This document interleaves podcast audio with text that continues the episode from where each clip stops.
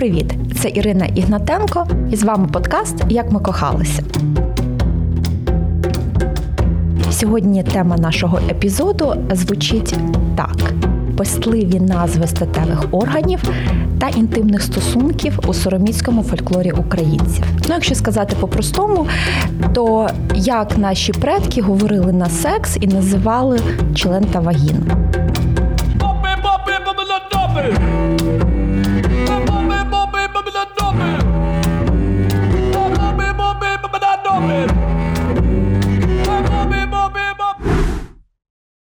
Але на початку я би хотіла зазначити дещо важливе: українська сороміцька традиція і фольклор загалом базувалися на заміні непристойного, лайливого, грубого слова придатним, милозвучним, дозволеним. Найчастіше такі замінники бралися з оточуючого навколишнього світу, флори й фауни, матеріальної культури. До того ж, назви встановлювалися й на основі асоціацій та зовнішніх подібностей з різноманітними предметами, які оточували селянина насамперед предмети побуту, господарський реманент та інструментарій. Умовно ці назви е, розіб'ємо по тематичним групам.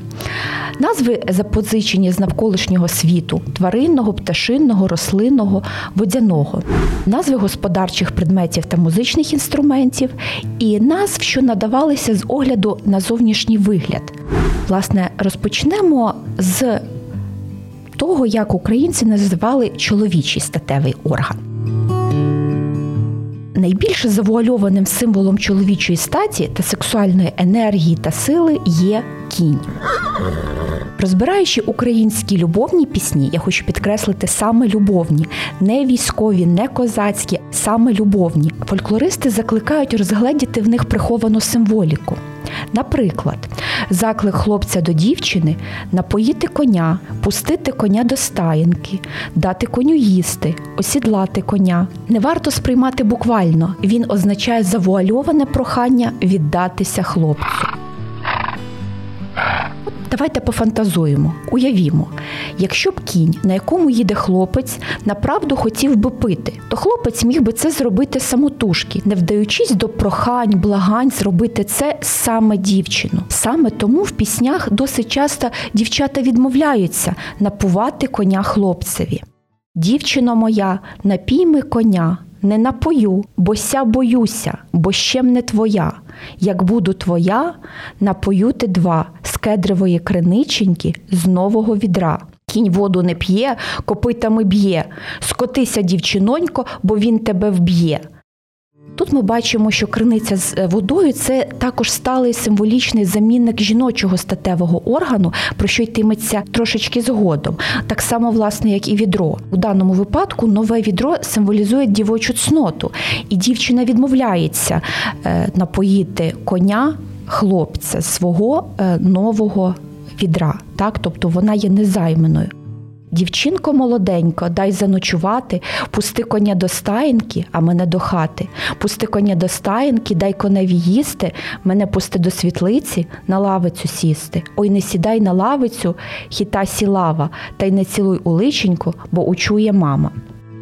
Навпаки, коли ж дівчина не встоє під натиском хлопця і напуває його коня, у народних піснях це завжди показано як дівоча трагедія. Ой ти місяцю, а я зіронька ясна, ой ти парубок, а я дівонька красна, ой ти парубок, а я дівонька красна, в вишневім саду я ж тобі коня пасла. Пасла я коня з вечора до півночі, і впала роса на мої карі очі, не так на очі, як на русу косу, серце козаче, віночка не доношу. Знову ж таки, тут віночок це один з символів дівоцтва, дівочої цноти, і е, втратити вінок означало е, власне е, ну, втратити дівоцтво до шлюбу. З чоловічим началом активної сексуальної енергії ототожнювався також бик або бугай. Власне, коли по селах на, чоловіка казали бугай, то це означало хтивого чоловіка з високою статевою потенцією. Слово бугай був широко поширений в українській весільній сироміцькій традиції, піснях, що співали молодим перед шлюбною ніччю. І ще сонце не заходить, по вулиці Бугай ходить, Бугай ходить по вулицях, по хороших молодицях. До слова, згадаю й еротичні загадки з фігуруванням бика. От вам загадка. Буде час, загадайте комусь своїх партнерів. Стоїть корова, на її дірка здорова. Підійшов бик, у дірку штирк. Власне, відгадка це замок і ключ. Е, цікаво, серед нас птахів, які в сороміцьких піснях е, та назвах означали статевий чоловічий орган, першість посідають е, такі, як півник, когут, журавель та соловей.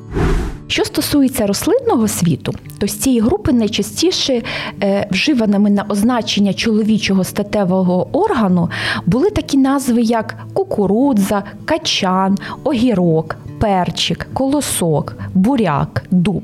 Покладу тверде, вийму м'яке і з кінця кап-кап. Як ви думаєте, що це? Це солоний огірок. Не менш відомим рослинним символом був перчик. Ішла баба по перець, припер її дід до дверець. Ой ти, діду, цить, сиди, нащо тобі ще біди? Ой, бабуню, цить мовчи, давай перцю утовчи. Цікаво, що словосполучення дівок перчити, товкти перець, утовкти перцю в українському фольклорі означало здійснювати статевий акт. Не менш відомим замінником назви чоловічого члену виступала й кукуруза або качан.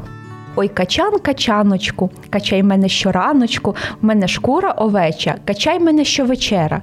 Покотив, повалив, з дівки жінку зробив, із порога паляницю, із дівчини молодицю. З огляду на продовгуватість, витягнутість, статевий чоловічий орган нагадував й колос, тому зустрічаємо й таку назву, як колосок.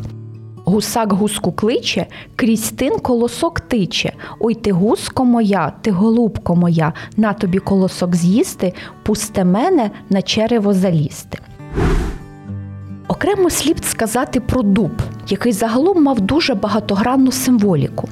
Насамперед, дуб у міфопоетичній картині світу українців це чоловічий символ самого Всесвіту, верхівка небо, стовбур земля, коріння потайбіччя. Дуб асоціювався з чоловічим началом, міцю, силою, пружністю, стійкістю.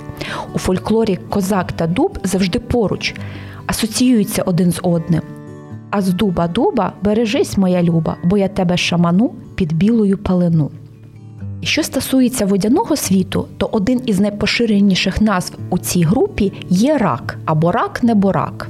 Сидить баба на возу, розставила ковизу, лізьте раки в ковизу, на продаж повезу. Знову ж таки, ковиза це назва на означення жіночого статевого органу. До речі, звідси часто вживана фраза ставити, поставити раком, давати раком на означення позистатевого акту заднього боку. Навіть поза при виконанні важкої фізичної роботи, що потребує нахиляння вперед, виставивши догори зад місце, має двозначне значення і часто розглядалося як найбільш провокативна поза у роботі.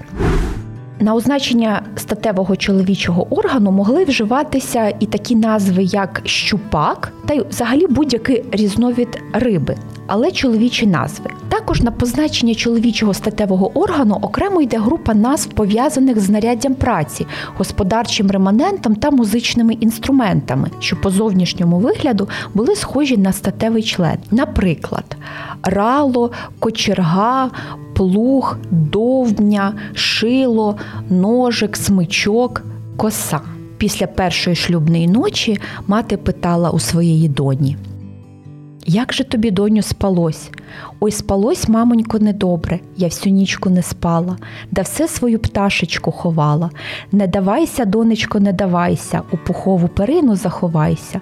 Було б тобі, донечко, не даватися, у пухову перину заховатися. Коли в нього, мамочко, таке шило, що й пухову перину пробило. Ой, мамцю, мамцю, до комори ведуть. Цить, доню, тобі меду дадуть. Ой, мамцю, козак на мене лізе. Цить, доню, він тебе не заріже. Ой, мамцю, вже й ножик виймає. Цить, доню, він Боже думає. Е, тут якраз, звичайно, треба розуміти, да, це контекст, що це співалися такі пісні такого роду, да, якраз перед обрядом комори, про яку я вже розповідала. Тобто, коли молодих через пісню намагалися ніби навчити, що треба зробити, да, і в такий спосіб, я думаю, що такі пісні вони відігравали ну, певну таку мали збуджуючий ефект, так, тому що вже всі підвипили, так, і всіх був гарний настрій, і, власне, вже перед обрядом комори лишали залишалися тільки одружені дорослі люди, тобто дітей, підлітків вже там не було. І відповідно, коли дівчина в пісні звертається до мами і каже: Ой, мамцю, вже й ножик виймає, очевидно, це приготування до статевого акту, да, що вона бачить чоловічий власне член, а не ніж, тобто що він її не хоче зарізати. Та? Тобто, очевидно, що в якихось е, це знову ж таки така завуальована е, ну, назва. Також назви на означення статевих органів чоловіка надавалися із огляду на зовнішній вигляд випрямлений, твердий. Так, коли чоловік мав статевий орган з високою статевою потенцією, це називали стерчак, стрижень, стручок, сустав, кілок, кінчик, дрючок, жила, ковбаса. Параско моя, коли ласка твоя, постав свого ровчака проти мого сторчака. Я думала, що в нього маленький, аж воно такий дрючок, що як заложе, то так і душа вискоче. Святий понеділку і спортив нам дівку, ноги розкарячив, вовну покулачив, не пилою, не косою, а живою ковбасою.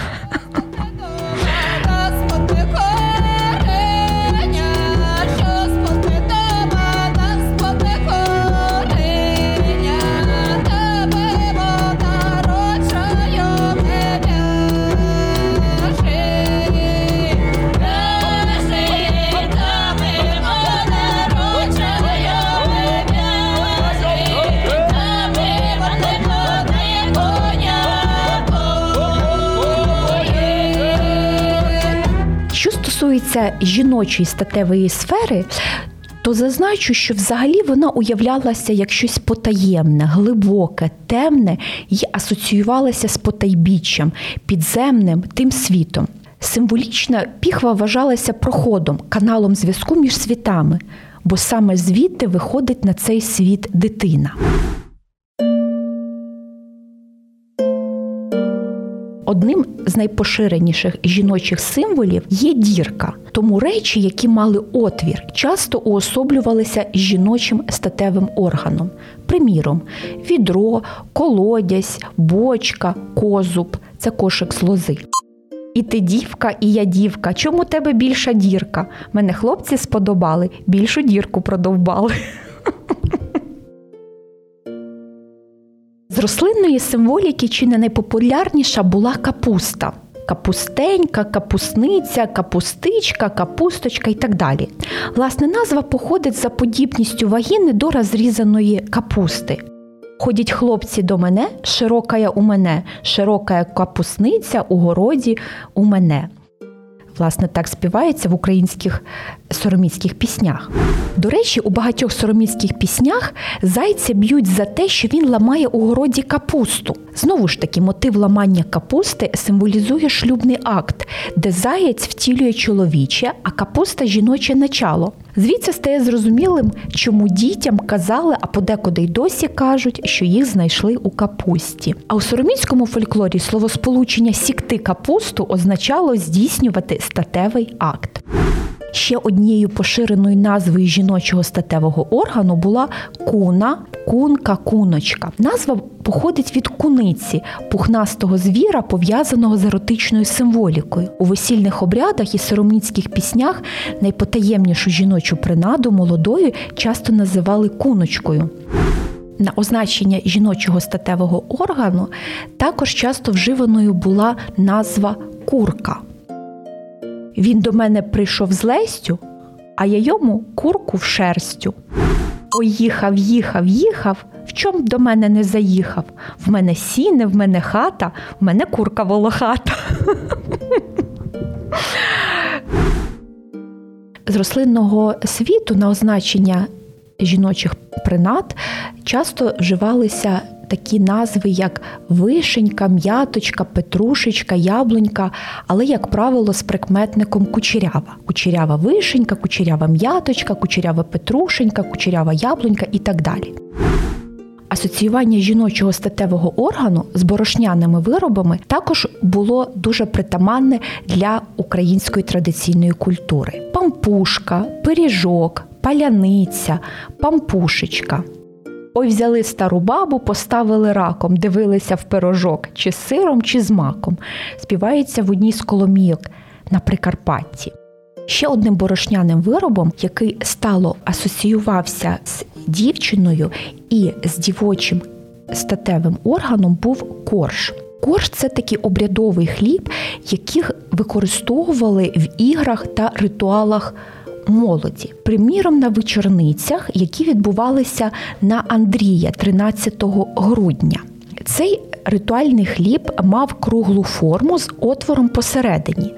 Пекли його разом усі дівчата, що були присутні на вечорницях, із пшеничного або шитнього борошна, обсипали маком, змащували медом.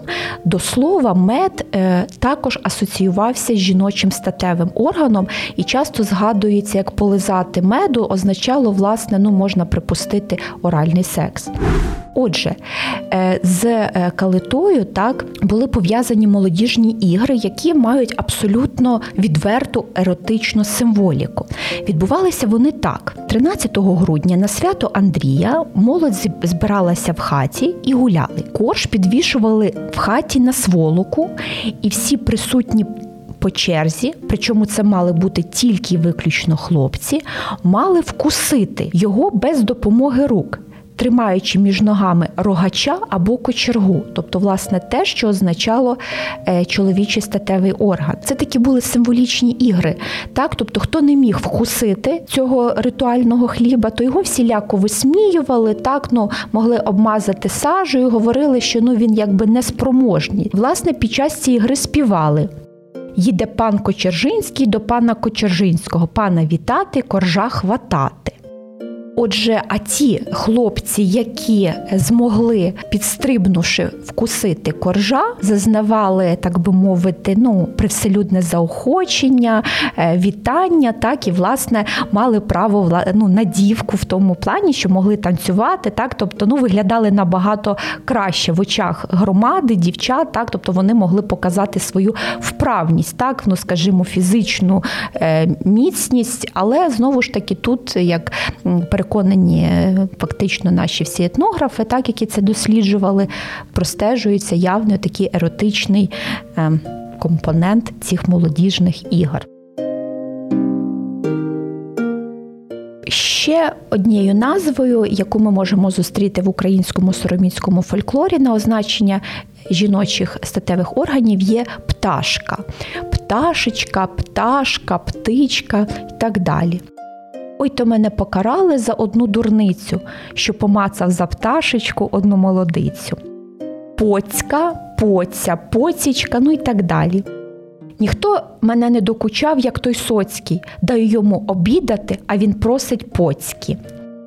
Та чи не однією з найпопулярніших назв на означення жіночих статевих органів, які були завуальовані в піснях, є назва криниця та відро. Власне, у багатьох піснях, е, і я вже про це згадувала на початку нашого епізоду. У багатьох піснях є такий сюжет, що хлопець просить дівчину напоїти свого коня так з е, відра. Причому підкреслюється з нового відра. Власне, якщо це така метафора, так якщо дівчина поїть коня, то це означає втрату цноти утопила дівчинонька золоте відерце та й пустила легінника під своє реберце. Через тоту криниченьку та й через відерце тепер болить у дівчини за маленьким серцем.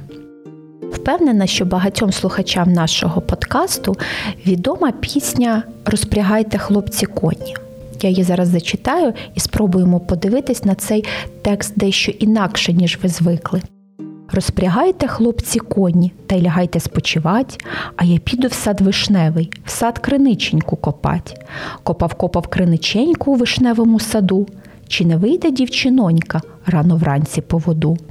Вийшла, вийшла дівчинонька рано вранці воду брать, а за нею козаченько веде коня напувать.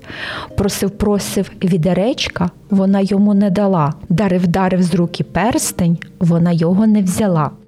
Отож, Слова копав копав криниченьку треба розуміти як залицяння до дівчини. Хлопець хоче викопати криниченьку, просить напоїти коня, просить відеречка, пропонує їй руку, тобто одружитися і перстень як подарунок. Але дівчина не піддається, не йде на контакт, боячись зради, знаючи, що він ходить до іншої.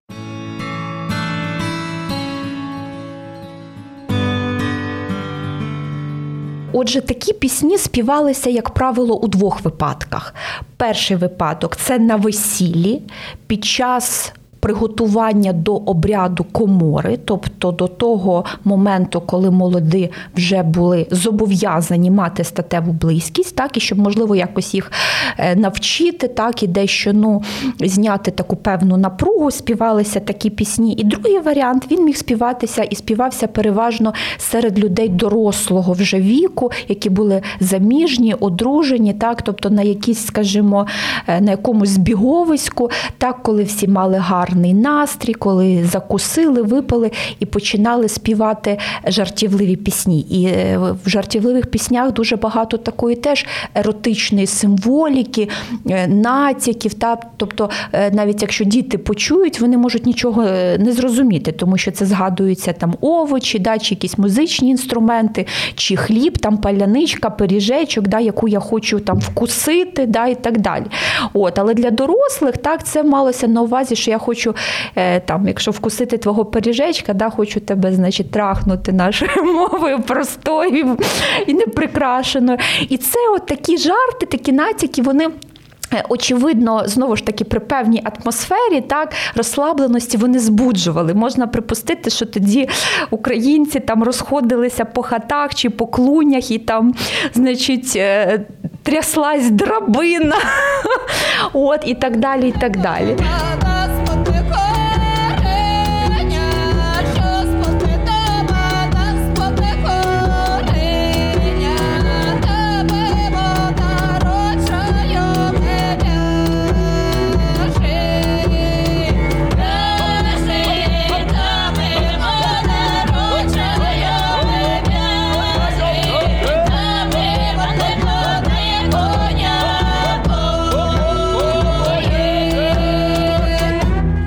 Же українці говорили про секс, як вони його називали, якими словами?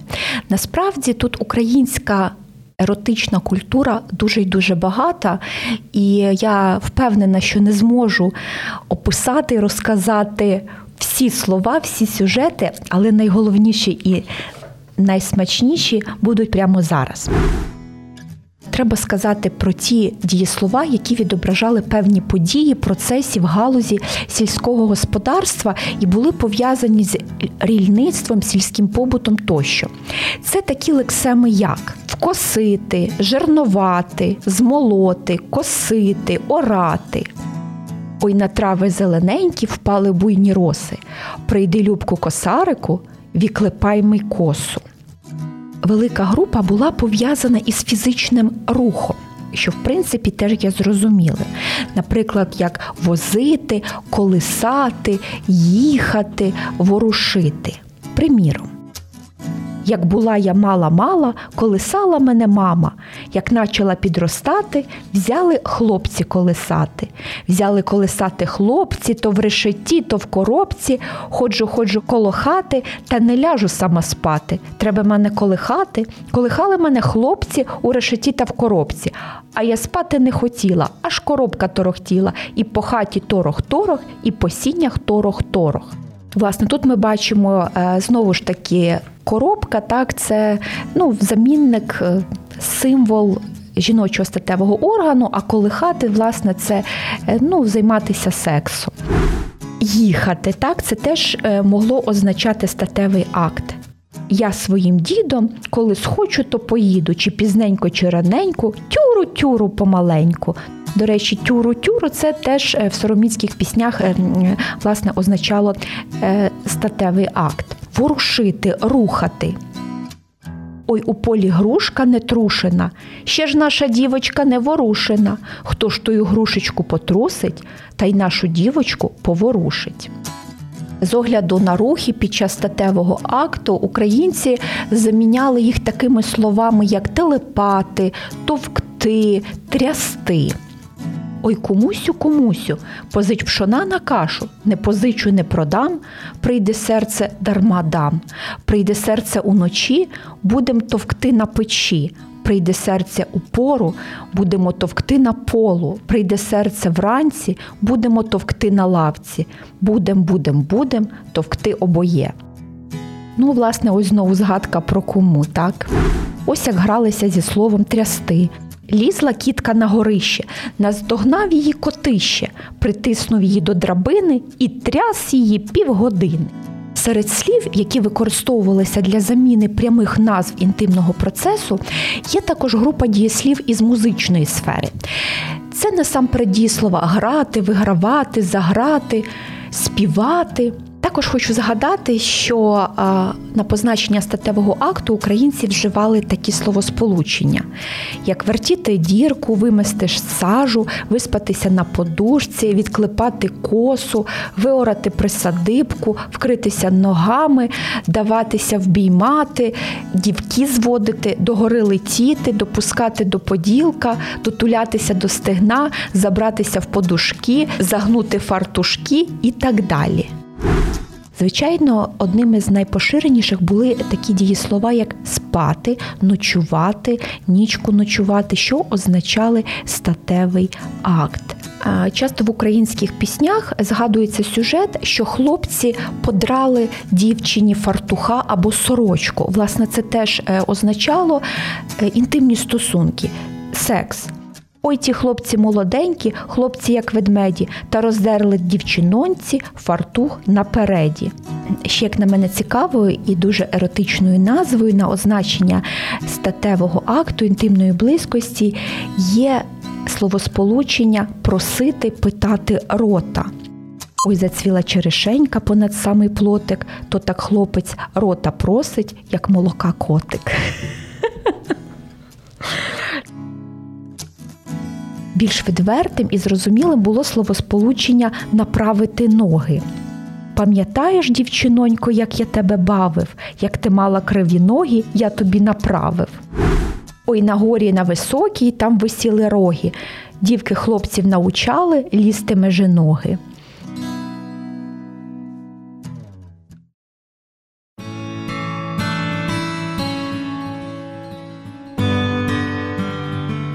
Український сороміцький фольклор він був, він є дуже красномовним, він є дуже соковитим, він є дуже еротичним, він є таким, який збуджує, який надихає, який провокує різні фантазії, а як мінімум просто підіймає настрій, хочеться посміятися, власне, і, можливо, у когось це навіть ну, слухаючи український сороміцький фольклор або його читаючи, це навіть не тільки про хороший настрій, е, не тільки про сміх, позитивні емоції, але й про збудження і бажання зайнятися сексом прямо зараз. Або слухайте, ну багато ж пар, ну це відомо, да? ну, називають статеві органи один одного якимись е, особливими словами. Да? Ну, Мені здається, ну, рідко хто, ну, може хтось каже, але я не знаю, там ну, якось вагіна чи член. Ну, Це не говорять так, да? коли займаються коханням, а якісь вигадують пестливі, грайливі назви один до одного. От хто хоче повернутися до традиції і взяти досвід предків у оборот свого повсякдення ну, або сексуального життя, в принципі принципі, це може бути, правда?